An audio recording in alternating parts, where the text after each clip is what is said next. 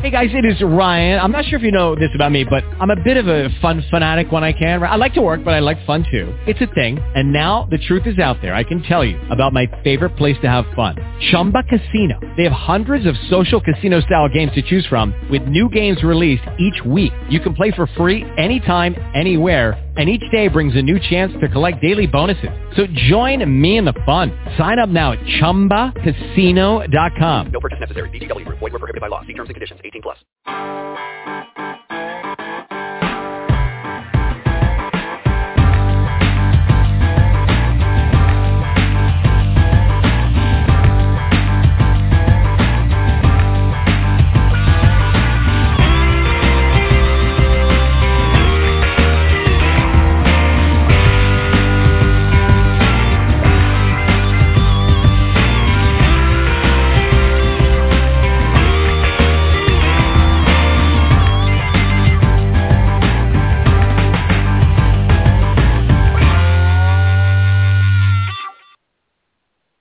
Give me the flats at dawn with plenty of tailing fish. And the perfect fly rod. Yeah! And get ready for some magic. What an awesome east, man! I got one! Oh, damn, I got him, you got it. I got him. Join Bonefish and Tarpon Trust. Nice fish. And help make sure that the magic never ends. Visit tarbone.org to find out how you can help.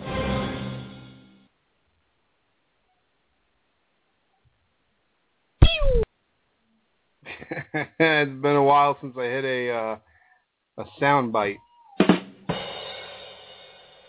gonna hit some sound bites tonight. Hey, what's up? This is Chuck, also known as Redfish Chuck.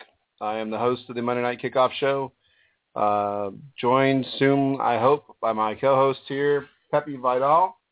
Um, and of course, uh, we've got a couple of cool things to talk about, as we tend to try and do here on the show. I know it's the day after Easter. There's probably still a lot of folks that are out of town and or getting home right now from their vacations and going to visit family. I hope everybody had a, a safe and happy Easter and are making it home to their destinations uh, safely. Yeah. There you go. Um, real quick, locally, uh, we'll get a little weather report right now. The uh, the winds have been cranking last couple of weeks, and uh, you know, haven't really shown much signs of letting up, although it looks like we may get a little bit of a reprieve from it here in the next couple of uh, days. So uh, it's looking pretty good towards the weekend for the Titusville version of the IFA tournament, or the, Ti- the Titusville installment of the uh, IFA tournament. So that's awesome. Uh, looking forward to fishing that this upcoming weekend. I know there's going to be a lot of really good kayak anglers coming into town to fish this event. Looking forward to seeing a bunch of uh, old friends from around the state and maybe a, a few new faces as well. Uh, the weigh-in tentatively will be uh, at Kayaks by Bo and KBB Outfitters, so that's pretty cool. Um, big shout out to Tom and to Lynn for uh, putting that together. And uh, yeah, so let's see. Last Monday we talked, and I told gave you the fish report from my last trip out last Monday. I went I went this morning for a little while just because it's a Monday and I can't help myself but to get out on the water. So uh, went to a spot I, I've been trying to pattern the fish at for this upcoming tournament, and uh, it was it was worthless. The uh, the trip itself, caught two small snook and a dink trout. Uh, didn't even see a redfish the entire time I was on the water. Um, did, however, get an opportunity to throw some new colors from Slayer Inc. and uh, a couple new colors from uh, Banks Lures that both looked really, really good in the water. So that was cool. Uh, I always get a kick out of that. And then uh, let's see, what else did I do? Uh, that's pretty much it as far as uh, today was concerned. Got off the water kind of early. Had to go pick up the kids uh, from school and um, went down to a local pond and fed the fish uh, some bread. Had an opportunity to watch a, a solid eight-pound bass come up and, and just demolish some brim, which was pretty cool. And uh, it's always fun to watch a uh, raging feeding frenzy take place, and then all of a sudden, out of nowhere, comes this bass and just annihilates the whole deal. Um, there was some uh, some finger mullet out there on the river. Um, not a whole lot, but what I did see, which is pretty positive, is uh, a number of um, small schools of glass minnows and small pilchards. So, you know, this time of year, typically the uh, the rivers become overflown with uh, with bait fish. So, you know, it's definitely that time of year to get out there and get after it. Something a little bit more aggressive than what it is that we do um, in the uh, in the winter months. Even though it seems like we can't get away from the cool weather, um, it is going away hopefully soon. So, with that being said, I'm going to hit a real quick commercial break, and when we get back, we'll uh, we'll talk a little bit more about um, what's coming up this week. You know, we got a lot of a lot of really exciting things happening in and around Brevard County and the world of kayak fishing in Central Florida, for that matter. So uh, you're listening to the Kayak Fishing Radio Network. I am your host, Charles Levi. Give me the flats at dawn with plenty of tailing fish. And the perfect fly rod. Yeah! And get ready for some magic. What an awesome eat, man! I got one! Oh, damn, I got him. You got it. I got him. Join Bonefish and Tarpon Trust Nice fish. and help make sure that the magic never ends. Visit tarbone.org to find out how you can help.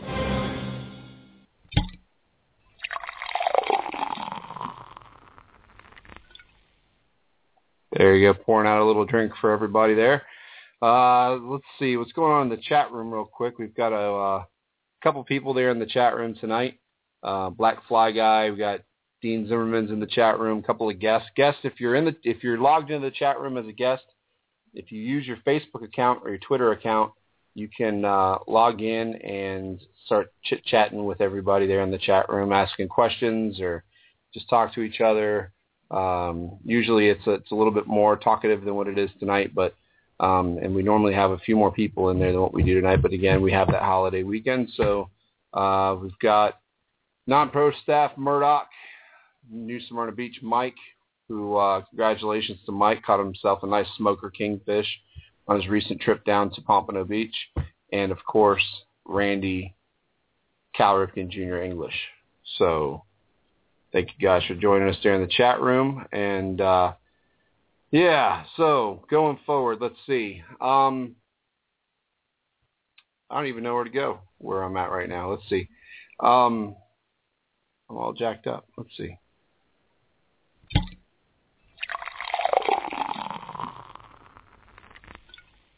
Ah, that's better. All right, here's something we haven't talked about in quite a while, and uh, because the season wasn't right. But now that I'm seeing all these finger mullet in the river, it makes me want to do one of two things.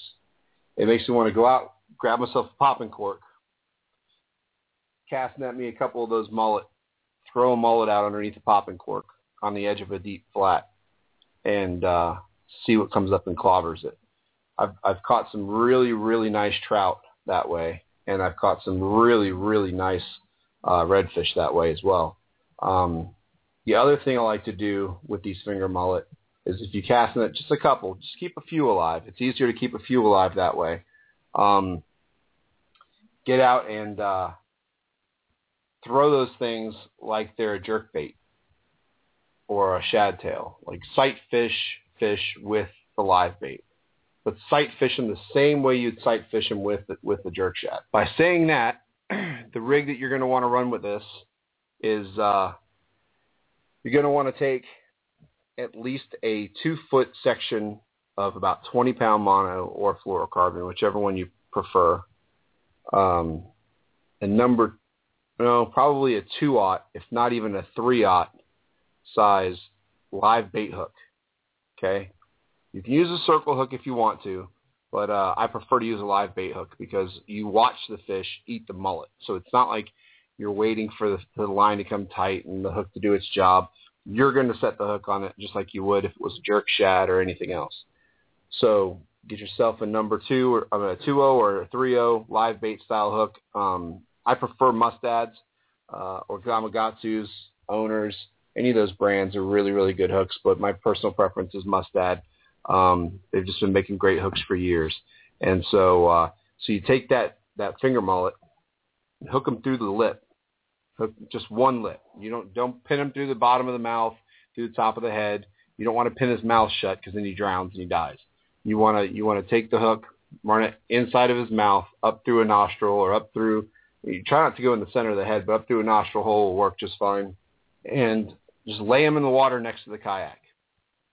Stand up, sit down, however you guys get around, but stand up or sit down, pull around until you find your fish. You see your push, you see a tail, you see, you know, one sitting in a pothole, what have you, and throw that mullet the same way you would throw any other plastic bait. Throw it well past the fish, reel down on it, get it coming to you, and then uh, right before you get to that to that fish, whether it's a big trout or a red, stop it. Just stop it, let it just stop dead, and what will happen, or what should happen, is that mullet should be able to uh, pick up on the fact that, uh-oh, there's danger right by me. I need to get out of here. Well, if you keep the line semi-tight, the only place for him to go is either up or down. He can't shoot away from him very easily. So um, if he goes down, you're in business because that's what 90% of, of bait does when a redfish is just about to eat it. They dive into the grass as a last resort if they can't get out of the water. So they, he'll jump all over it. You'll see the gills flare out, the whole thing. You'll feel that thud, and uh, at that point, turn his head sideways. Now, if if your bait fish is jumping if he comes out of the water and he's trying to get away from whatever's trying to eat it, whether it be a big jack or again a snook or a trout or a redfish, I tend to open my bail up and give him the line that he needs to try and run for his life. You don't want to you don't want to do anything that's unnatural with that mullet. You don't want to stop him from being able to run away. You want him to run and do exactly what it is he's supposed to do as a mullet. And I'm telling you, if the fish is turned on and if he if he's on the bite and he knows that, that he wants that mullet, he'll get it. It might take him a few strikes on the surface, especially redfish. Even a big trout. Big trout might pop a mullet seven or eight times before he finally gets the thing. So, uh, you know, stay with it and just and target him that way. It's a lot of fun to watch the predation of a, of a it sounds sick, but it's a lot of a lot of fun to watch predation take place when you've got, you know, one of the alpha predators on the flats being the big redfish chasing down this this little finger mullet or a pinfish or a croaker or uh, uh, a spot or any of those any of those types of bait fish. They'll all work just fine, especially a pigfish. But uh, but since we're we have such an abundance of mullet right now, I'm telling you that's the way to go. Um, I noticed that we got Ed from Hellbrand Leatherworks just joined us there in the chat room, and a couple other guests. Again, guests, you guys can log into the chat room if you like to using your Facebook account or your Twitter account and uh, we'll let you type away there, and you guys can chit chat to each other. If you have any questions, comments, or concerns about the show, feel free to call um, 714-816-4727. If you guys that went down to Pompano want to call in and give a report, feel free to do so. Again, the number is 714-816-4727. But yeah, I'm telling you, it's uh, what about googly eyes? Yeah, googly eyes work. um, it's a lot of fun. I, I really, really enjoy using uh, using live bait from time to time, just because it breaks up the monotony of, of throwing plastic. Um, I'm not. I wouldn't consider myself a bait chunker because I don't. I typically don't throw out a hunk of bait and sit there and wait for something to happen. I just I don't have the patience for it. But I will use bait if I'm actively searching out a predator, um, whether I'm using shrimp or again any of the fin fish. Um, I don't mind doing that at all, especially if I know that uh, I'm going to get to watch the bite because I mean, heck, that's half the fun anyway, right? That's why we throw top waters. But um, so yeah. Now, as we progress into the spring, and we're already starting to see it here on the Space Coast, um, our water's starting to warm up a little bit. We're getting these giant patches of uh, red rolly grass and and this weird kind of algae, like hairy hairy algae looking stuff while it doesn't look good, that that is indeed your best friend when you're out there on the flats. You know, you need something that you can use to your advantage to locate fish when you just can't seem to be able to find the fish. And for me, there's nothing better than finding a, a, a hard to find edge of weeds. So when I say that, if you picture weeds as the edge of weeds being uh, much like a seawall, okay? Sure, bait fish and things can shoot into that grass wall and try and get away, but for the most part, it's a roadblock. Your predatory fish, your big trout, your big redfish, um, black drum, all those kinds of things will hang out and around that red rolly grass and that uh, that really kind of thick hair type um, algae that's growing right now in the river. And they might they might not all sit inside of it. They might sit on the outside of it. They might hug right up against the edge of it. They might sit out in a pothole just on the outside of it and watch it. But as soon as something comes by that looks edible, that looks fishy, that looks like it should get eaten, they will rush in and, and do what they do best. And so, you know, if you're fishing a grass flat and there's there's potholes and there's like, you know, thick like turtle grass and things like that, that's all well and good. But man, as soon as you come across a giant mat of grass like that, it it, it always makes sense to stop and hit it. You gotta fish it. Um, one of the questions I guess I get probably the most, especially via email from the show, guys ask, you know, you always talk about jig heads. You always talk about jig heads. You know, why are you throwing jig heads if there's so much grass?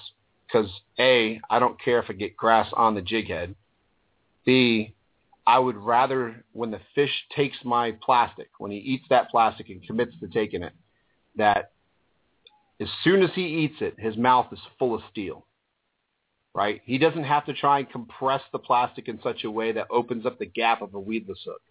As soon as he puts his mouth around that bait, you know the hook is exposed and you're about to rip his face off. So I try to, you know, I always tell folks to come into the shop or people who email me, whatever, that, you know, think about it like this too. Almost everything that a trout, a redfish, a black drum, a snook, almost everything that uh, these fish eat all have spikes, spines, pointy edges, whatever, whether it's crabs, shrimp, uh, horseshoe crabs, uh, small seahorses, pinfish, you know, everything has spines and things on them. So when a crab comes out of the grass and he's got a couple of pieces of grass attached to his shell, do you think a redfish is going to say, nah, I'm not getting down with the lettuce tonight? No, that's not going to happen. He's going to jump all over it and crush that crab, you know, into pieces, and then uh, he'll be happy with a fat belly full of a snack. So it, it's the same concept. I've had tons of fish caught on jigs where I knew you feel that that little bit of resistance on the end of the line when you come through some grass and you know you've got grass in your jig. I've had tons of fish clobber it, especially if you're throwing a shad tail style bait, something with a kick tail, um, like an SST from Slayer, a CAL bait from DOA, um, any of the uh, the soft plastics from like uh, MirrOlure, uh, Ricky Banks, uh, the Flats Creeper, you know, any of those types of baits. The thing about it is, even though you may have weeds on and around the jig head and up to the hook, or maybe even on the hook, somewhere inside that cluster of weeds is still a tail that's vibrating like crazy, that's still kicking, right? It's still it's still doing what it's supposed to do. That, my friends, is the key. When that tail, as long as you feel that wobble in that tail or the bait wobble, you're still good. Because 90% of the time, especially going into the warmer months, the water is going to be just a little bit too dirty for them to be able to see your bait from a ways out but they can feel it. They can feel it. They can feel it on their lateral line. They know it's there. You know, it's uh it's one of those things. It's it's it's it's cool to watch a redfish cruise across a flat and hammer a bait almost the same way as if like you're out trolling on a weed line and you look over and you see a big like bull dolphin or you know a sailfish or anything come shooting across the spread and eat a bait. They probably didn't see that bait from a long ways off, but they felt it.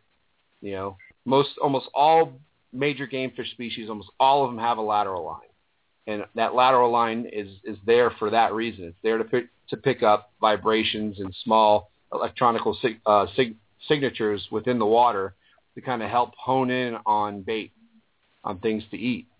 So uh, you know, I always say cast, you get some grass on it, keep reeling it the way you would. Don't don't speed up your retrieve and you're trying to slap the surface with the jig. Never do that. I see guys do that from time to time where they just slap, slap, slap on the surface with the jig trying to get the grass off. Just come on, we're we're we're all grown men here. Take two seconds, take your fingers and pick the grass off. It's not going to bite you.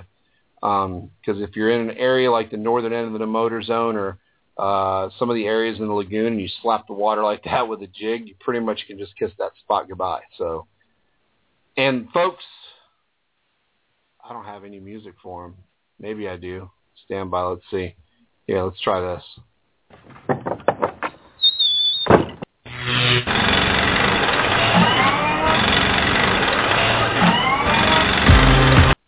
No, that was horrible. Hang on a second. Peppy, don't don't don't hang up. Hang on. Working on it. Trying to find something that'll work for you, buddy. Here.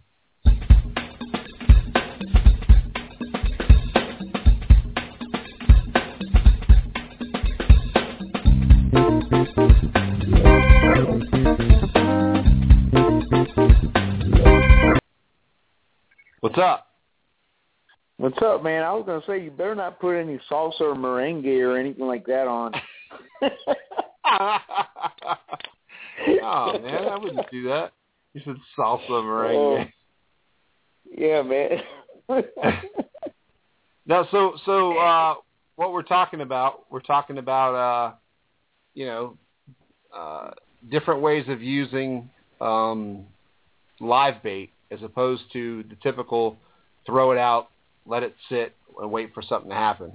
You know, I'm talking about using uh, finger mullet as a, as a almost like a sight fishing bait, the same way you would with a jerk bait or, shad tail or any anything else. If you see a fish laying in a pothole, you know how you can present a, a live mullet to it the same kind of way. Cast past it, bring it near it, drop it, let it do its thing. Um, what are your what are your thoughts on uh, on on throwing um, live bait in and around like grass or in and around potholes and stuff? Do you do you get into that at all? I mean, I know I, kind of the same, but nah, I rarely get into it. But I'll tell you what, as deadly as could be. I mean, you put a you put a lively finger mullet in front of a in front of a redfish, and I could almost guarantee you that ninety percent of the time that redfish is going to get it. You know, I mean Yeah. that's that's like, I mean that's that's that's that's that's freaking candy for a redfish right there. You know what I'm saying? To put put a lively finger mullet right in front of his face. You know, something like that. I mean, we rarely do it, you know, because for us, you know, the whole thing about us, you know, we're on a kayak all the time. To keep, you know, just just the fact of keeping live bait, you know what I'm saying, and, and maintaining it alive and the whole stuff, and carrying out a bucket around and all the stuff with bait and stuff. And just, you know what I'm saying? It's just, yeah, I don't know. Pain. we do uh, we do so good with with artificial baits. I think that you know it's one of those things that I I I I, I actually find it. You know, I actually find artificial bait more challenging. Anyways, to tell you the truth, I like the challenge of artificial baits. right. And but but talk about a deadly deadly weapon. If you could carry live bait with you like that, and and if you like to do that, if that's your game and you like to do it, oh my gosh, you put a lively finger mullet in front of a in front of any fish. Yeah. And I will guarantee you that fish is going to get it.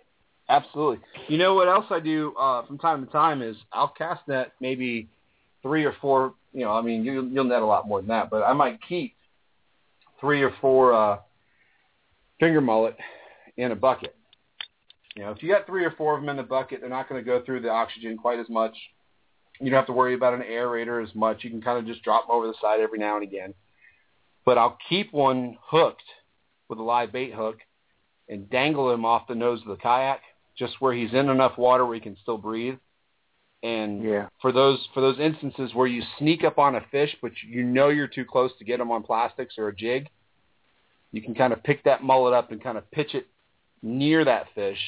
And him hitting the water and shooting off is a natural instinct. And after you get that natural reaction bite from uh, a red or from a trout or even a snook, You know, uh, if he's sitting in a pothole or he's just cruising down the grass and you see him coming and like I say, you know, I'm probably not going to get him to eat this plastic right here, but he'll eat that mullet, right? That mullet is a swimming Snicker bar for for a redfish Yeah. and uh, and a big trout. So um, a couple of years ago, I took a couple of my friends out to the south end of Mosquito Lagoon, and that's exactly what we did. I said, listen, the mullet are everywhere. They're eating the heck out of them. Let's just go grab some mullet. You know, we'll keep a couple of them alive in some buckets, and then uh, what we'll do is, as we see them, as we see these reds, whether they're cruising or they're sitting still or whatever, pitch them that mullet and, and watch and see what they do. And man, I'm telling you, if you want to go out and catch just crazy numbers of fish, you know, upwards of 20, 25, maybe even 30 redfish in a day, when when you find an area where the reds know the mullet are at and they're starting to kind of stack up and get ready to to do what they do best, and you got some live, I'm talking very very lively finger mullet. the same way as if you go offshore, you don't want to go offshore with a bunch of half dead bait. You know, you get a bite, it'll happen. But if you really want to turn on that one big fish sitting underneath the ledge or whatever, the, the the crazier that pinfish is when he hits the bottom, or that that uh, that sardine or that blue runner, um, the crazier they are when they hit the bottom, the, the, the more uh, uh, stronger of a reaction bite you're going to get. The same way with with in, inshore. You know, there's hey, you could take a finger mullet, like I said before earlier in the show. You could take a finger mullet, throw them underneath a uh, throw them underneath a um, popping cork, and let him just go out there and jiggle that cork around, and, and it'll happen. Oh yeah. Yep. If you if you I was going to say also if you look at if you look at some of the or if you even take a trip with some of these guides, some of the good guides that we have in the in our lagoon system, a lot of those good guides, I'm sure you know that Chuck. Um, a lot of the good guides will have live finger mullets with them. Most of most of them carry that stuff with them when they have clients because it's it's it's like a it's like a given. I mean, if they are going to eat, if they're not eating anything, they're going to eat that though. I mean, Yeah. I mean, you you you toss a uh, you see these guides the way they do it. Sometimes they'll find a school of fish or something like that, and they'll prepare their their clients right then and there. They'll put some finger mullets on right there and tell them toss out there. You know, and you you see it. You know, and as soon as you know, as soon as that thing hits the water, I mean, that's candy. Like you said, that's a that's a that's a that's like a Snicker bar out there. You know. Yeah. Yeah, and you know what's what's cool is is usually most most guides won't even let you know they even have live bait on the boat. Most of the Yeah. time, when you go with a, a good guide, he'll have it as a backup plan. And if you're not doing it, if you're not doing, if you're not upholding your end of the bargain on the spinner rod or on the fly rod, and Yeah. it's just a tough, tough day, out of nowhere comes the live mullet or the big hand-picked shrimp, and and you know it's pretty much on at that point, you know. Um, yeah. especially for those bigger fish, those those reds that are that 25 to you know 40 inches. Those fish, I I don't think I've ever, with the exception of maybe a handful of times, I don't think I've ever had a big one, like in that same size, turn down a lot a super lively finger mullet.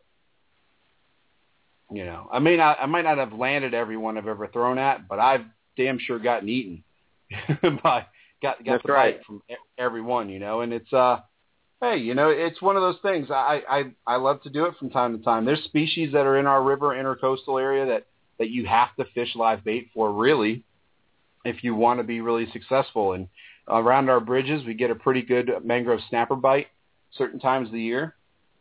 And I'll tell you what, I've got some spots you can go and you can cast net little tiny finger mullet. I'm talking tiny, like two, maybe three inches long. And you take one of those little two or three inch long finger mullet, stick them on a very small, like a mosquito hook from owner, uh, like a either a size four uh, or a size two, and drop him up with a split shot near a pylon in the river and just hold on because you'll, uh, yeah, I'm telling you, you, won't even know what the heck's going on. I mean, it, it's incredible how hard those fish will hit. And what's interesting too is that same little tiny finger mullet will draw the bite from most of your slot size reds. They can they can see it. They when he's flashing around, it'll work. Um, a trick that I used to use when I used to wade a lot more, which I don't really do much of now, but I used to um, run a drop shot rig with a live finger mullet. And uh, for you bass fishermen in there, SC Deans in there, guys who know what a drop shot rig is, basically you're running a drop shot. Your weight is on the bottom. Your your bait is suspended above it. Um, Mm-hmm.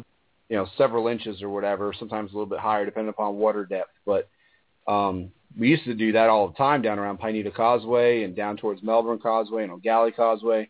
We get down there and we'd throw these finger mullet, lip hook them, and throw them out with like a half ounce or even maybe sometimes up to an ounce um, bank sinker. So it kind of pins them in place, and they just they they go nuts. You know, you reel down tight to them, keep that line nice and tight. That finger mullet's on that hook, just you know, vibration crazy, just getting nuts, and shining. You know, he's he's throwing off that silver signature in the water, and man, fish after fish after. You catch fish in the river you didn't even know even lived in the river on that bait. You, I'm telling you, we used to catch, especially down by Eau Gallie, we used to catch a lot of big snook. And uh, every now and again, we get into some small groupers down around where the dragon used to be. And that's the same technique I used to use down there. I'd bump it up to an ounce, maybe even a two ounce weight there. And because you're talking, you're fishing anywhere from uh, four to eight feet of water.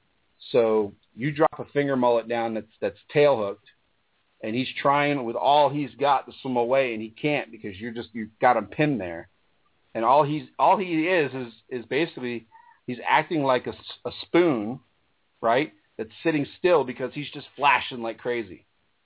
Well, you pitch that bait up around a, a big pile of rocks in the river, like over at, at Dragon Point. I don't know about now, but when we used to do it, and man, you'd catch keeper sized groupers in the river. Crazy. Yeah, that's crazy. I was surprised. Um, just talking about that, I was surprised. Like in the well, the, the Fishkins tournament, what was it? Like Yeah. three or four groupers were turned in or something like that. It's like, oh man. yeah. Well, do, hey, I got something for you here. So my father-in-law, as most of you know and have followed the show, I talk about him every now and again. My father-in-law works at the Florida Power and Light power plant that's on the river. And he's worked there for like 30 years or something like that. Well, they have an intake canal. The intake canal has a screen over the intake. So fish, crustaceans, whatever, doesn't get sucked up into the power plant, ground up and, you know, whatever. It's used for cooling down the power plant. So, but, you know, everything gets trapped on the screen. So in the last three days, he has pulled like seven giant uh, hermit crabs off the off the screens, giant ones, like the ones you see out in the ocean. And I've never seen giant hermit crabs in the river. Right? I, I've just I've never seen it. Yeah. I've seen plenty of small ones. Wow. Yeah. I've never seen big. I'm talking these things. The claws on the one were probably five inches long, six inches long. Wow. What do you think those Yeah. things came from? I mean, I don't know. I don't know, but but it brings up an interesting point because you know they they dredged that out a long time ago, so that area in there is kind of deep. Um, yeah. and a couple of years ago during the freezes, they had uh, they had some groupers come in on the screens that were shocked from the cold. I bet Mhm. you, I would almost I would almost bet that in the Indian River Lagoon right now, as we speak, that every bridge probably has keeper gag groupers on it. Whether or not you're going to get that fish to bite, that's that's you know a whole nother story. But I had a kid come in the shop the other day, and he was looking for some um, circle hooks. He's been catching mangrove snappers near the power plant, and I'm talking not your typical Indian River Lagoon one pounder, two pounder mangroves. I'm talking a legitimate four and five pound mangroves. So you know, it's it's this is the time of year where it's fun to experiment with live baits. It's fun to take that that little bit bigger finger mullet, throw them on a hook and, and pitch them out into the middle of what you think is a school of giant reds, um, or around that dock that you haven't fished that's a deep water dock, or underneath that mangrove tree or whatever. I don't know, man. It's it's it's it's a lot of fun. It's something that we don't do a whole lot of, you know, and uh, I'm probably going to start doing more of it, especially now that I've got the sweet apparatus to mount onto the back of my kayak or my boat. the uh, Power Pole Micro is sitting on my kitchen table awaiting its uh, mounting device. It's killing me, Peppy. Did you get one finally? What, the mounting device? You, the the mounting devi- the mounting bracket. Were you able to get one? No, I didn't get the mounting bracket yet. Oh, okay. I was wondering Last because I I saw a lot of people online trying to find one. I know. Last I checked, it's still on back order, but um, we'll see what happens there. I'm, I'm working on a couple different angles, but worst case scenario, worst case scenario, I will build something out of starboard. That's what I was going to say. I mean, uh, you saw um, Sean's Yeah. um, that he built his at a starboard on his Hobie um, Pro Angler, so you could pretty much ask him what he did. You know, yeah, yeah. if Well, you I- have to. You know. Yeah, well, could have used it today a couple of times. Um, there were some pretty decent sized trout in and around the area where I was going to fish um, for the tournament this weekend, but pretty good sized trout. But um, I couldn't get woed up in time. Man, the wind was cranking. Oh yeah. So, I saw your picture. It looked like the water was cranking there. oh yeah, it, it got progressively worse as I was there. It, it was it was so bad that uh, Alex and and Chris Flores decided they weren't going to launch where I was going to launch. They went somewhere else to find more protection. But you know, it would have been a fun day to have the sail on the boat. That'd have been that'd have been fun. But anyway, Yeah. so yeah, looking forward. So we got the IFA tournament this upcoming weekend. I know we've got a bunch of guys from out of town coming in town to fish it. Um, the IFA has recently done, uh, uh, has recently made implemented a rule change that will not allow folks to cross over state lines to fish the event. Um, good, bad, or indifferent. That is the rules. And uh, there you go. I hope that uh, Titusville event has a pretty good showing. Uh, I like to see a number of folks come out to it. I don't know. Last year, there didn't seem to be a whole lot of guys. What was it, like maybe 30, 40 maybe? Yeah, something like that. It was. I mean, yeah. Usually, usually it all depends on the weather. That's the thing about IFA.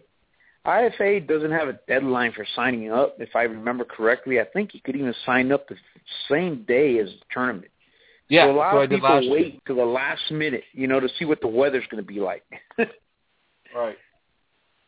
so Well, that's what, that's it's one of those things, you know. Yeah.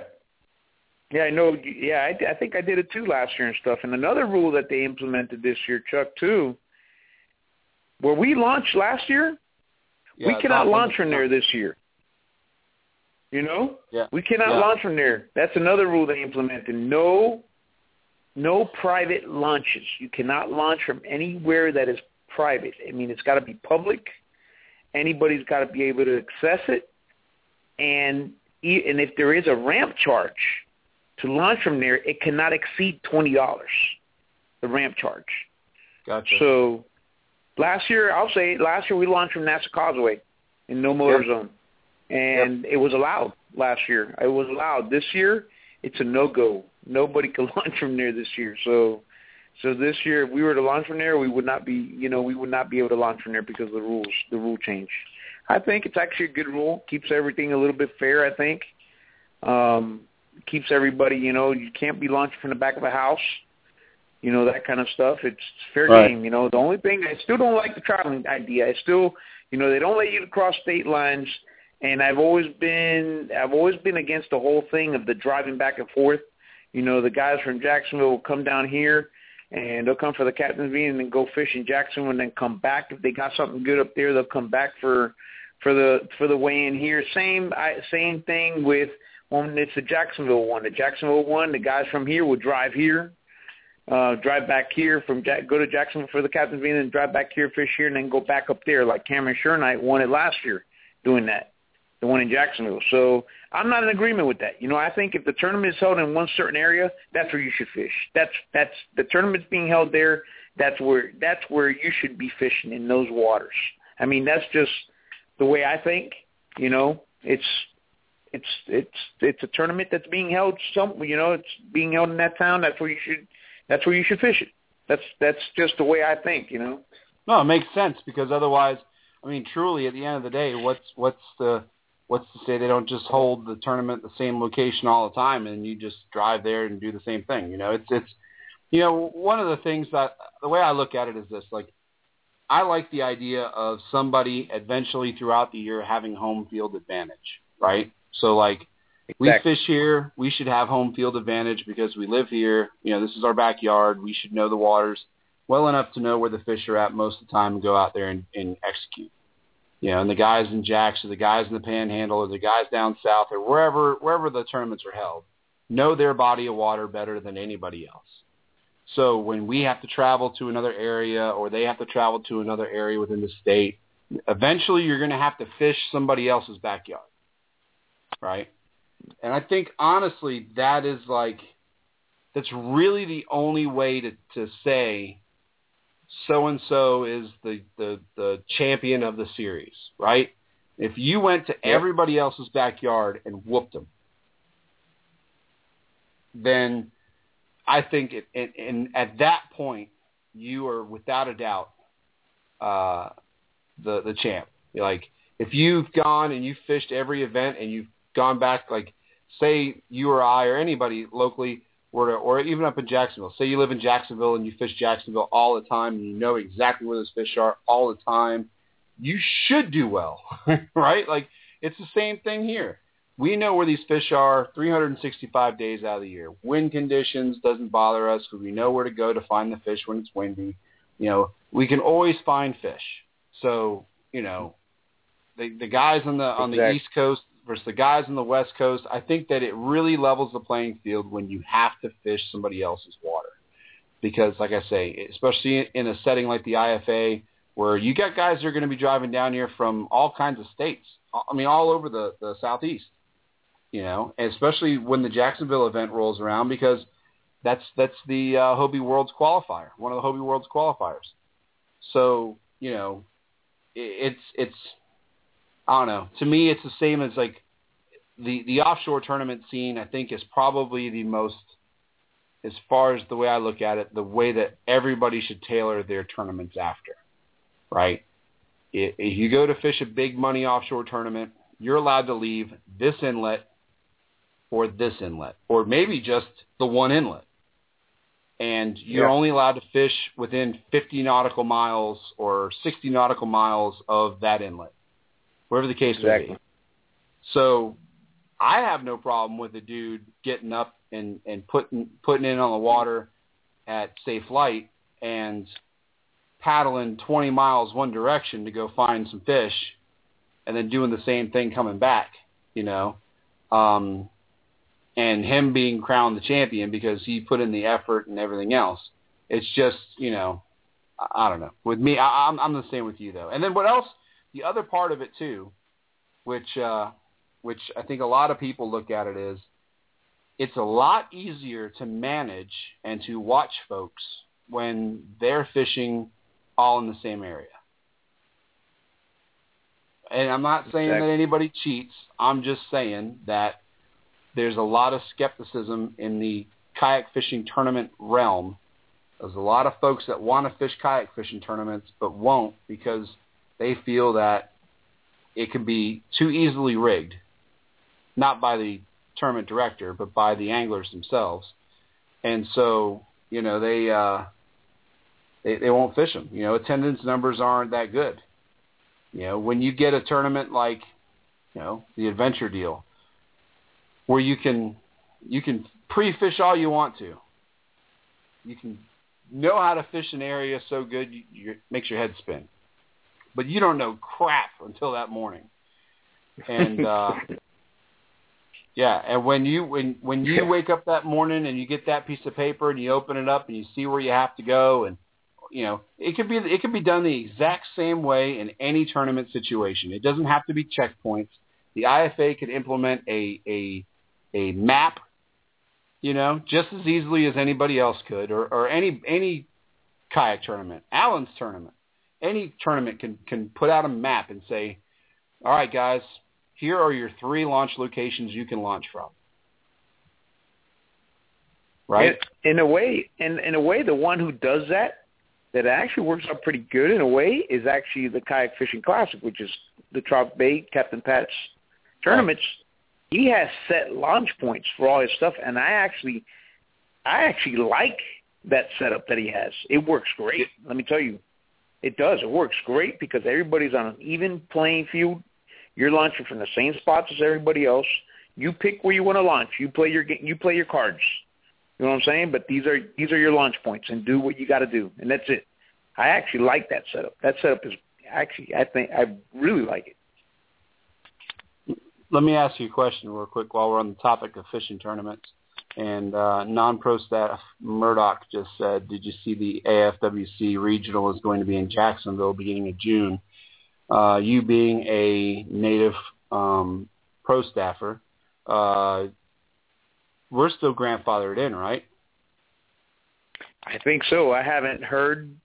You know, I, I've seen the question asked, and I've seen other people wonder about it, but you know, I don't have the answer to that. I thought we were last time when we talked about it over there. Yeah. Um, at the tournament and stuff, I think I think I remember hearing everybody that participates and stuff, you're grandfathered in, but after seeing the qualifiers and all the stuff, I haven't heard anything else. You know what I'm saying? I still haven't heard anything um, as far as that. Maybe we, uh, maybe I should ask Woody that question, you know, and ask him, and I'm sure I'll get an answer right away from him. Oh yeah, I mean, one, you know, it'd be nice. To, it'd be nice to know because if I don't have to fish a qualifier to be able to fish the thing, you know, that's a that's a that's a big difference between me having to go and spend a weekend in Jacksonville, go fish a, a regional tournament just to get a place in the in the uh, championship. Oh, exactly, exactly. Yeah, but I'm pretty sure I'm pretty sure anybody that participated at that thing, I'm pretty sure you're grandfathered in. I mean, I'm not positive on this, but I think that's what I heard. You know, that's what we've heard. So, I mean, that's cool. what I'm going on. I mean, I but but I have seen the question, you know, brought up and I haven't seen an answer. You know, I haven't seen a definite answer since it's been brought up. But I'll post a question to Woody and see what he says. Cool. On a lighter note, yeah. uh, or on another note, probably not lighter for some folks, but the uh, the question has come up a few times of whether or not it's right to take a upper slot trout or an over slot trout home to eat it. I see this post every now and again on Facebook. Someone will catch a 28, 30 inch, 31 inch, whatever, big trout, and he'll get busted for next the next shot of him with the trout is it cooking in the oven or whatever. And here's my take on it. And it's just my opinion, which is what the show is all based all about, just my opinion my uh, my opinions and views do not necessarily ref- reflect those of my sponsors and or Chip Gibson or anybody else.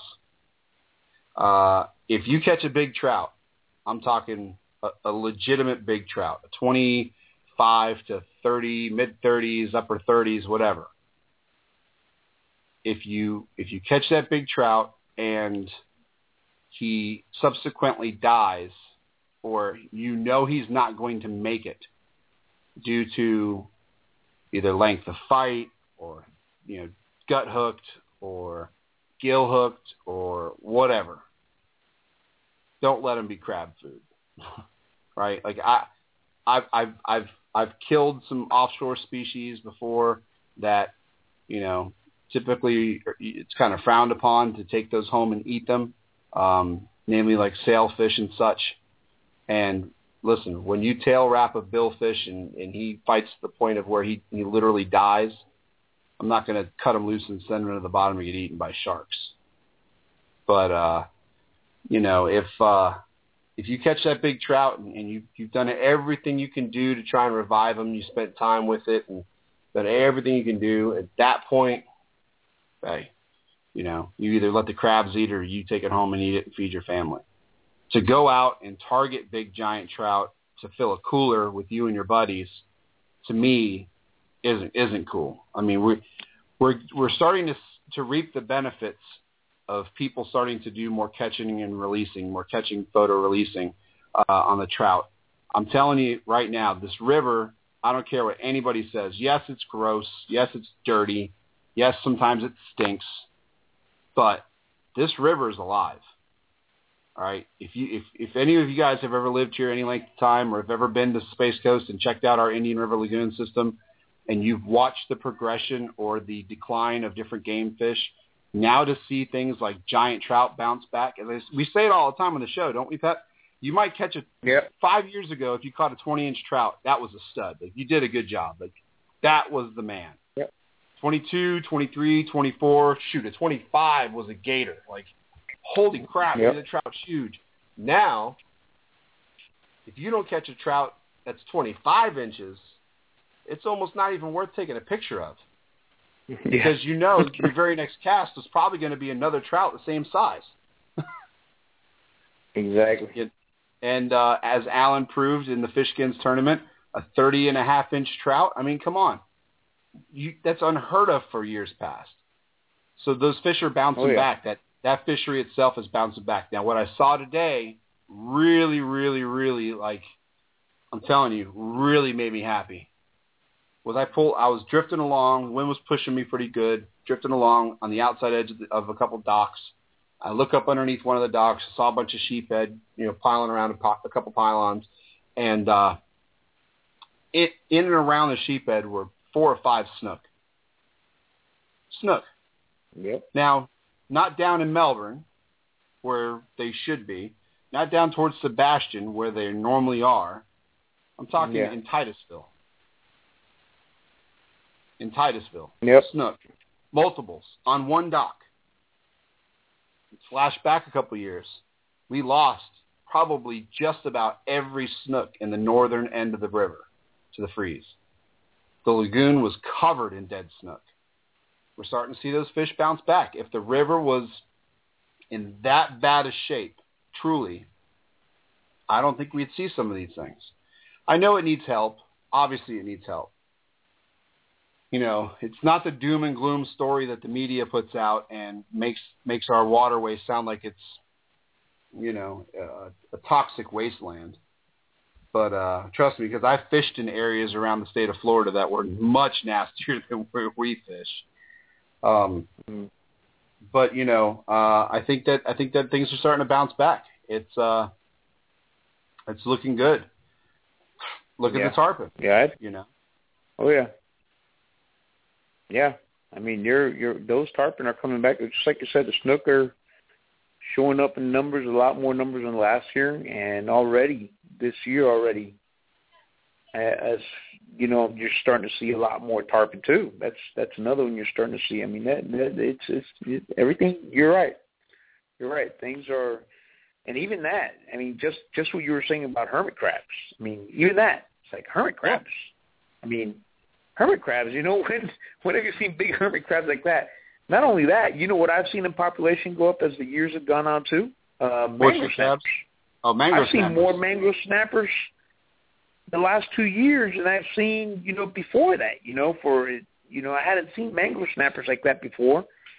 You know, and there's those those are starting to, you know, they're starting to flourish too. Yeah. So Oh yeah. it's it's And- and I mean it's happening. earlier- I mean, yeah, as you said earlier, the grouper. Uh, you know, there's been some groupers caught. Um, dude, look at the south end of the Mosquito Lagoon. Guys are catching giant ribbon fish in the lagoon. yeah, that catching, catching ribbons, catching sea robins. I mean, there's a lot of stuff. There's so many different species of fish to catch here locally, and and uh, you know, I, I, I try to I try to use the show as as a platform to reach out to those who who may be thinking about making a, a family trip down to Orlando. Hey, while I'm in Orlando, might jump over and, and check out uh, the Titusville area slash uh, Brevard County, whatever, down to Sebastian, whatever. Um, I try to use this as a platform to, to, to promote what we have here and uh, hopefully grow some grow some uh, followers to our area because I'll tell you what, um, we, we are very, very fortunate and very, very blessed to have an amazing fishery uh, that isn't title driven, that is one of a kind in the entire United States. We are the only lagoon body of water that's non-tidal where a redfish never leaves to go spawn. We're the only one, uh, with the exception of anything man-made, of course. But um, so it's it's pretty special to be able to fish here and and and see what we get to see here. Uh, I can tell you, I am uh, I'm really really getting ready to start hammering on those mangrove snappers. It's, it, that's one of those fish that that I really like to catch, and and I'm telling you where I'm going to try, and I'll and I'll openly say it because I I don't know how many guys are willing to make the trip. I want to try up there by the NASA Causeway. Mm, yep. Dude, I bet you. Yep. I I I'd almost venture to say that that there's probably five pound mangroves on that bridge. Well, there's got to be there. Yeah. Yeah, there's got to be. I know some big sheepheads there. That's for sure. Oh, huge sheepheads. Yeah. Alex Yeah. Yeah, and I one time went up there looking for sheephead, and and I looked over the side of the kayak and I saw the sheephead swim by, dude. If if I didn't see his like his mouth, if I didn't see his teeth in his mouth, I I would have swore he was a black drum. He, he was a big like a, a stud. Uh, Dean Zimmerman in the chat room there's asking how far is it to paddle or pedal. Uh, to the br- well to the shoreline out of Kars Park, it's what close to eight miles. So to Yep. get to the actual bridge, you're probably eight and a half miles, eight and a quarter mile, something like that. Um, it would be no less than a 16 mile round trip. But do please remember that we are going into spring slash summer. Wind directions typically are not favorable for most to go to the bridge because inevitably, as the sun comes up, so does the wind out of the southeast. And you want to talk about a miserable existence getting back? Try and paddle. That's right. Try and paddle from just from Bucks Creek back to Kars Park in a hard south wind. It sucks. So Yeah. bring an I've umbrella. done that a few times that I've had to Yeah. stop and rest. kidding me? Hey, I'm not I'm not too big of a man to to admit it. I've actually stopped, gotten out, and walked. yep. Oh and yeah. just drug and just drug the kayak behind me. but uh, you know, bring an umbrella with you, bring a sail. Uh, you know, I've got the sail for the P, for the PA, so I don't mind sailing that thing back if I need to. um, yeah. But yeah, I'm telling you, there's it's it's it's a good time of year, man. Uh, it's a great time of year to fish. Um, anywhere, really. I mean, it's it's getting hot everywhere. I'm looking around the state and watching guys over in the Panhandle that are getting out when they can and getting some red snappers, getting some cobias, getting some kings. Uh, our guys, as we said earlier, Mike from New Smyrna Beach and uh, Ed from Hellbrand Leatherworks and uh, Mike Kineen and uh, Zach Reese all went down south and uh, they got on some uh, a king, a nice big kingfish, a couple amberjacks. Um, so I mean, it's it's hey, it's that time of year. Guys are going to start getting a little crazy with it going out. Oh, and then they also got what's coming up, uh, the Bahamas tournament. Yeah, The Bahamas tournament's coming up, uh, I think, uh, here in, in another week. So, or maybe this weekend coming. This, But, um, it's, it's this weekend. It's this weekend coming up because uh got these guys. Um, a few of the guys. I don't know if you saw the pictures, but a few of the guys went out with Nelly. Yeah. With Brian with Brian Neely. They went out with him today offshore, and there are guys. Don, Donnie Miley's he- down there. Um, Josh Slager from the West Coast is over there. Um, and they all went out offshore today. Did you see the fish they caught today? No, I didn't. Did oh you didn't? No, I did not. Oh, they were catching.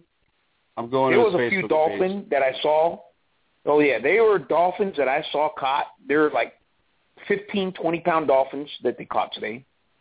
They caught kingfish, and they caught a few other things. I mean, I mean, it was just sickening. The pictures you look at, them like, oh my gosh, look at these guys.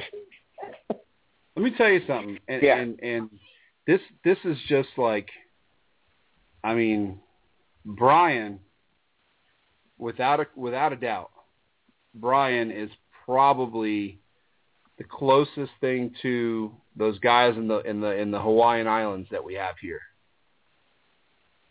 You know what I'm saying? That dude, Yep. that dude just gets it, man. That guy just he understands his fishery down there.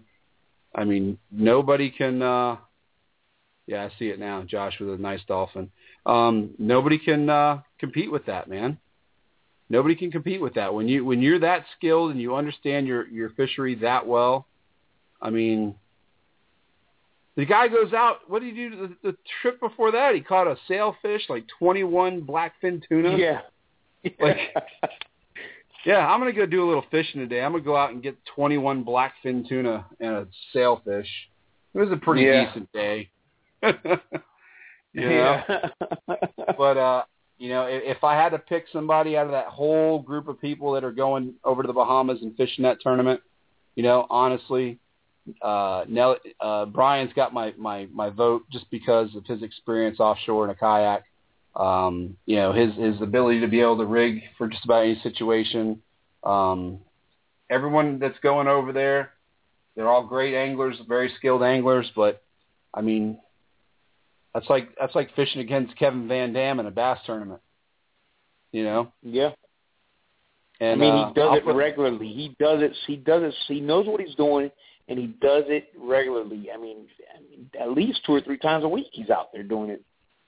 At, I at wonder- that. So, I'm curious. I need to talk to Brian, but I'm I'm curious to know if he keeps track of how many sailfish he's caught from his kayak. I imagine he does.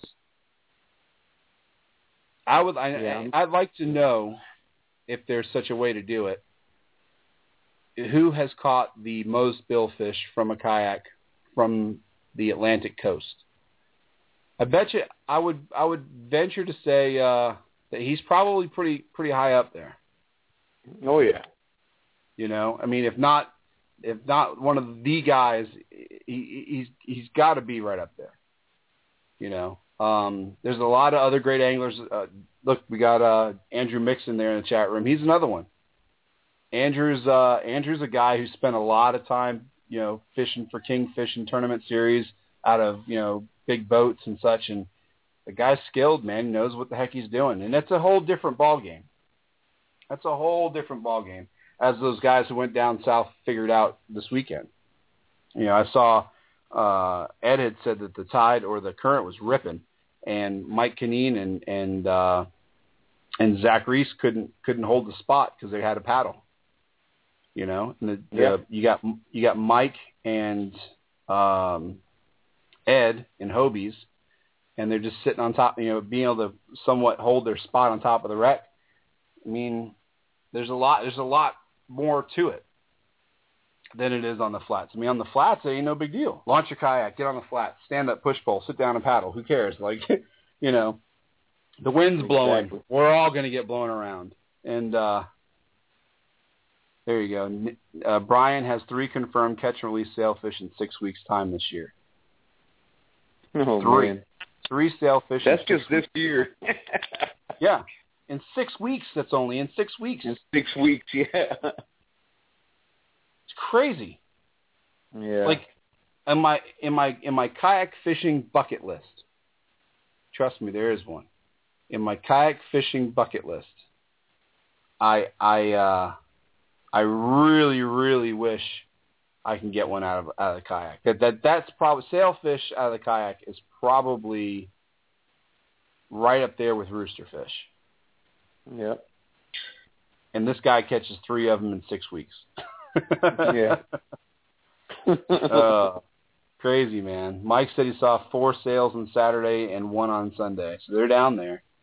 Um, non-pro staff Murdoch says 120 foot power pole. Yeah, yeah, gotcha with that one. 120 foot power. Well, you know, I could use a uh, drift socks, man. I'm telling you, drift socks help. A five gallon bucket thrown over the side, filling full of water, will slow you down too on a drift. Um, that that sucks when you're when you're powerless against it. Uh, Ed says that w- is in beast mode though. Uh, launching and landing offshore in a kayak with noodle legs is ridiculous. Yeah. no doubt. Yeah, that is true. Yeah, but so there you go. I mean, that's the that's, that's truly the beauty of what we have here in, in Florida, uh, not just Central Florida, but all around the state. Is we've got we're no longer limited to what we can do in a kayak, you know, um, or just to how crazy you are. Now it's actually like a legitimate science of going out and catching, you know, big game fish from a kayak.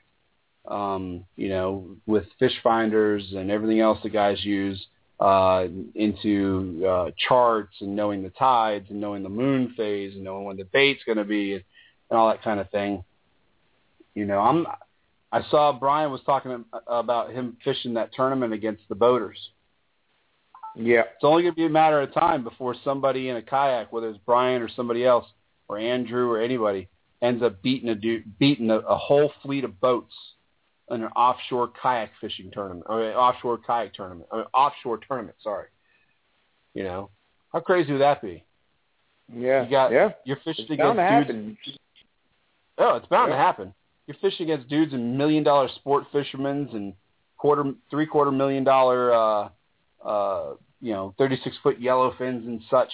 and here you come paddling in on your two thousand dollar kayak and Yeah. thank everybody. It's gonna be awesome, man, I'm telling you. But Yeah, exactly, exactly. Yeah, that's that will be something. It's it's it's bound to happen. It really is, especially down there, down in South Florida, down there where Brian fishes, because you it's so easily reachable in a kayak. You know what I'm saying? Right. That area is so easily reachable that it's going to happen. If it's going to happen somewhere, it's going to happen down there. You know, yeah. but but yeah, I mean it's changing. It's, it's, it's your kayak fishing. Your kayak fishing from ten years ago is not the same kayak fishing nowadays. You know, it's changed. It's changed so much. It really has. Ed's It's- asking if uh KBB Outfitters sells drift socks. Ed, if you want a drift sock, I'll get you a drift sock. I can order them. I should probably stock a few. It's probably not a bad. Actually, we may have them over Yeah. on uh, the kayaks by both side. We may have. I think we do actually have two. At least we did. We had two You in stock. had, yeah, you had. I remember Chuck. You used to have drift socks there because I got my drift sock there. Right. That's where I got my drift sock a long time ago, and I always, whenever it's on a windy day, whenever I know it's a windy day, especially in a tournament, if I'm fishing a tournament, it's a windy day, I have that drift sock with me. It's there. Yeah. You remember There. when me and you remember when me and you fished near each other in that during that one tournament, and uh and uh you had your drift sock out, and I was like blowing past you trying to slow Yeah. down. It, yeah. Yeah. No, absolutely. It's a great it's a great tool, man. And I've got one too. I've got one. Uh I've got a drift sock for my boat as well. And um you know, if you don't have one, you can you can make your own if you want to. Uh, like I say, a, a good easy way to do it is just a five gallon bucket and a rope. Take a five gallon Yep. bucket, throw it over the side, drill a, f- a few small holes in it in the bottom, and uh, this way here the water can kind of escape through it or other junk can kind of get through it. But uh, yeah, it'll slow you down. And uh, yes, Dean, Andrew, Andrew's correct. Most tournaments ask that you wear your PFD during the event. So is there a guy running around watching everybody? Probably not. But um, and if you don't have a PFD, you have to have one anyway. It's just law that you have a, a, a life jacket in your uh, in your kayak at all times. And if you and if and if and if they're asking if they're asking about an offshore tournament, whether you have to wear your PFD, if you don't wear your PFD and you're offshore, you are pretty dang stupid. Let me tell you. That's a that's I mean whether it's required or not. If you're offshore, you better have a PFD on. Come on. Yeah. Well, I mean, there's more. There's more to. Uh, there's more to that too. I mean, I, I, and I say it a million times, and we're probably going to end up carrying them at the shop just because I'm going to talk people into getting them. you, you really, really, really need a spot device, a small EPIRB. Um, any any of us should have that regardless. Something happens to you when you're out there on the water, and you can't use your phone, or you can't, you know, you don't have a buddy near you. You need a way to communicate. Spot device is a great way to do that. I'm going to try and get the guys from Spot Device on the uh, on the show in the next couple of weeks. Um, speaking of which, next week, uh, next Monday, we'll have a special guest on uh, from American ta- American uh, Fishing Tackle. So, um, well, American Tackle Company. Sorry, uh, the guys that make the microwave guides are are going to be on the show. So uh, there you go. If you have any questions, Never used them before. well, allow me to blow your mind next time I'm next time you're around. listen, I was a skeptic, uh, and I've in fact, if you go back to the the early shows from my my my uh, radio show here, if you go back to the early shows and listen, I promise you, you'll run across a show where I'm like, listen, if it was legit, and I'll even quote it because I know exactly what I said. And I told the guy from uh, American Tackle today what uh, what I said then. If it was legit, Shimano would do it. That's what I told him. That's what I told him, and he and he laughed because he he knows what I'm saying in a way. Until hey, we were up there at Perdido Key. They had the they did the the microwave guide uh, challenge up there, and I'll tell you, I, I threw uh, I threw a plug on a rod without him. I threw a plug on the rod with him, and there's a huge difference in the velocity of your cast. I know it looks goofy. A little strange to to look at. Once you get past that and you understand it for what it is, it's a it's a great tool uh, to improve your casting distance and um, you know cut down on line slap, which will improve your casting distance. So we'll have that guy on uh, on the show next week, and that'll be interesting to talk to him. And then what else do we got? We got Alan. When's Alan's tournament? Do you have a, the date in front of you? June 20, 21st. June 21st because the IFA is June 22nd in Jacksonville. Yeah, June 21st. Yep. There you go. June 21st. And uh, if you guys haven't heard about it yet on Facebook, check out uh, Alan Ryland's Facebook page. I know he's got the link up. I can't. I'm sorry, I'm having a brain fart tonight. I can't think of the uh, the actual name of the page for his. redfish. It is 2014 Kars Park Redfish uh, Challenge, I think, or something like that. There you go. I think it's that. Cool. And and it's only been up what three days or something like that, three or four days now that the tournament that it just came all together, and we already have. If you look at that page, it says like seventy something like that. I haven't looked at it in the last I don't know er, since earlier today, but it was up to like seventy people saying um responded that they're going to the tournament, attending. Right. So I mean, it's up there. You know, you know, through Facebook, that never that seventy you can never because there's a lot of people that just that, that aren't going. But I mean, it's only four days in or something like that, and it's already up to that. Right. It's already that high, you know. Right. So that's that's uh that's amazing. I think this tournament. I think we're gonna. This tournament's actually gonna have. I, I don't know how I feel. I told Alan, go Alan, this thing might get to like a hundred people, man. That'd be great. It'd be awesome if that happened. oh yeah. All right, and Tons there's another tournament. already in. Tons. Yeah, I know. It's got great sponsors that are already involved in it. Alan did a good job putting uh, putting the last couple on, and word got out, and you know, folks know now. So uh, folks know that he puts on a good event. So real quick, folks, um, May first, uh, there is a. Let's see how this works. May 1st through May 31st, there's a, a tournament going on. It's an online tournament. It's called Kayak for Cure. online benefit tournament. All right.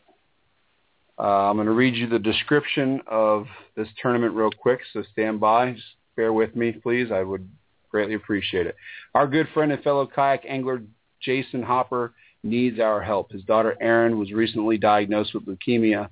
Let's all do what we do best, catch fish and help each other out. This online tournament will be a prize payout format with all proceeds benefiting Jason Hop, uh, Hopper and his daughter Erin. We have several sponsors on board and we'll hopefully have more to support the cause. The dates again, May 1st through May 31st. Entry fee is 20 bucks. You can PayPal that entry fee in to uh, C as in Charlie, Stan, Sierra Tango Alpha November, uh, Sierra India Foxtrot. Let me do that again. So it's Charlie Sierra Tango Alpha November Sierra India Foxtrot at gmail.com. Uh, the species is bass, largemouth, smallmouth, or spotted bass. It doesn't matter. Um, so you can fish it here in Florida if you want to.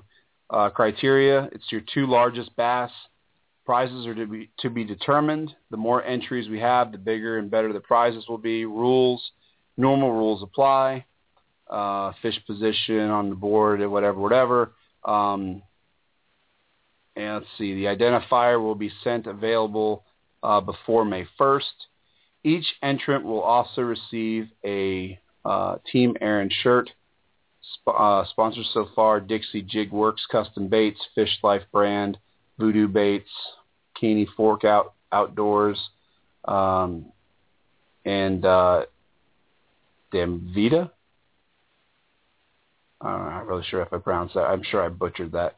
Um, if you'd like to become a sponsor or know someone who would like to contribute, please contact me at, again, it is Charlie Sierra Tango Alpha November Sierra India Foxtrot at gmail.com. One more time for you non-military or law enforcement types. C S T A N S I F as in Frank. uh, or you can send a private message on Facebook. They've got the Facebook page up. It's called, uh, again, Kayak for a Cure um, online benefit tournament. So if you guys are into throwing for bass, which I'll probably do this tournament just to help out, um, and I don't mind catching uh, ditch fish every now and again. So yeah, feel free to join up. They've got uh, 112 folks saying they're gonna they're gonna fish it, or at least join.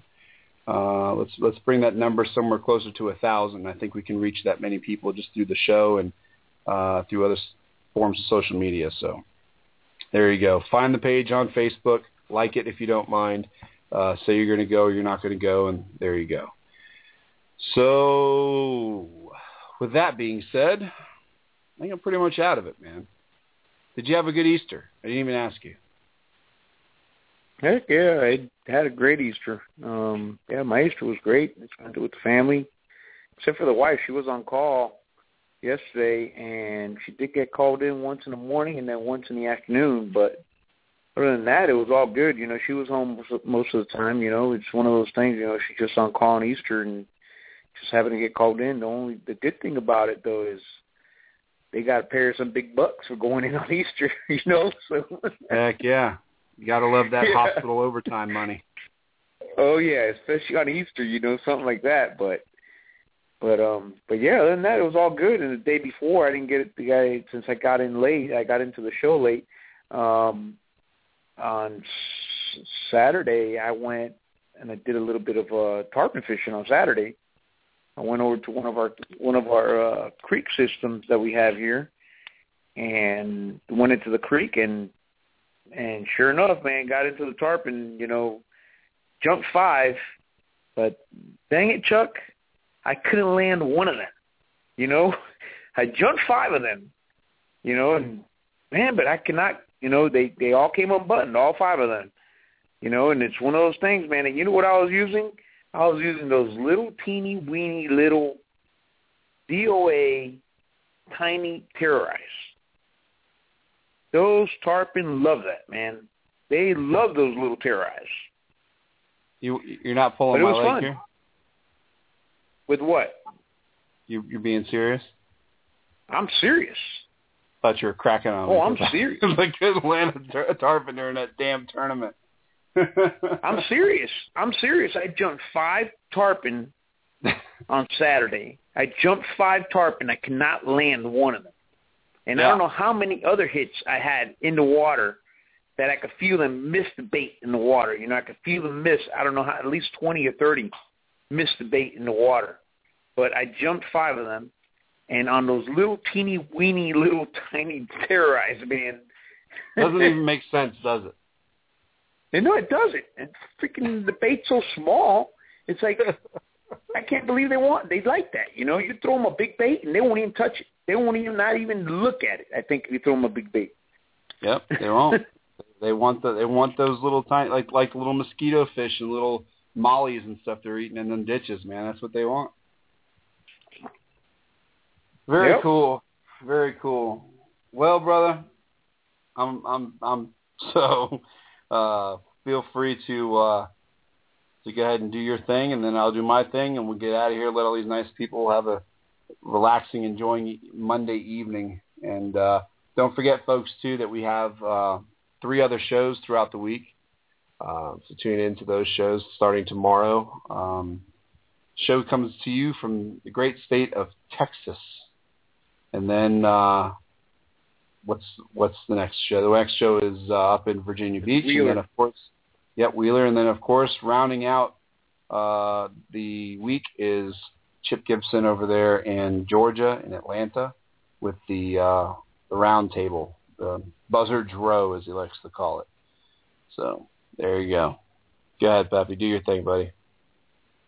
All right. Let me thank uh, Native Watercraft, Aquabound Paddles, SeaDek Marine, Harry Goods Outdoor Shop, Slayer Inc. Lures, Hook One, Yak Attack, Ram Mounts, Pack Webs, uh, Kayaks by Bo, KBB Outfitters, Orca Coolers, and Power Pole Shallow Water Anchors. I I didn't get to say it before, but let me tell you, I used that thing a little bit this weekend, and that thing, let me tell you, that thing is awesome. That thing is going to be a game changer. It really is. The only thing is, a warning. I'll put it out there for whoever gets one. Do not put the power level on that thing any higher than two, unless you like to be airborne. yeah. Be doing Holy front cow, is that thing powerful. Doing front flips out of the kayak. oh my gosh, yeah, you do not want it any higher than level one or level two in a kayak. I'm telling you, that thing is made for 1,500 pounds. Our kayaks, our kayaks are not even close to 1,500 pounds with us in it. So that just says it all. You know, if you put it any higher than level one or level two, you're gonna you, you might get up in the air. That's awesome. yeah. Right on. Well, folks, if you're looking to uh, score a Power Pole Micro for your kayak or any other kayak accessories, feel free to always swing by Kayaks by Bo or come on over next door to KBB Outfitters. Uh, we do our best to try and carry everything you could possibly need in order to uh, make for a successful day out there on the water. Give us a shout at either shop, um, and we'll do what we can to help you out.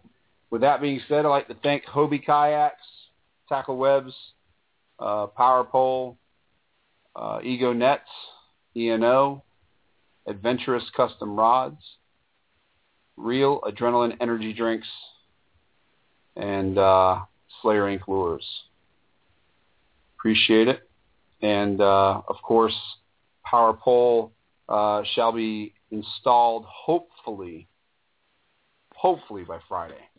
hopefully by Friday. I mean, I'd like to try and get out on the water with it uh, prior to the, the tournament. I want to do a little pre-fishing if I can on Saturday morning, um, see what we can't find, and uh, there you go. That's that's that's the plan. So, but anyway, appreciate everybody. Thank you so much for listening to our show again tonight. Tune in as always to the other shows, and then also follow up with us next Monday night where we have uh, our guests from American Tackle Company will be on board, and then uh, we'll have a rundown of the IFA event. Um, looks like Ed is looking at May 4th of maybe running back down south again, do another beach trip. So plug that in your calendars if you're interested. Uh, with that being said, please take a kid fishing. They are the future of our sport. Introduce your neighbors, your loved ones to kayak fishing. It will change the way that they look at life. that sounded good. Um, and then uh, what else? Oh, of course, I always like to end the show with uh, with telling my children, Trey and Logan, please go to sleep. Daddy needs it. Uh, we'll talk to you guys later. Peppy, thanks a lot, man. And uh, yeah, that's it. See ya. See ya.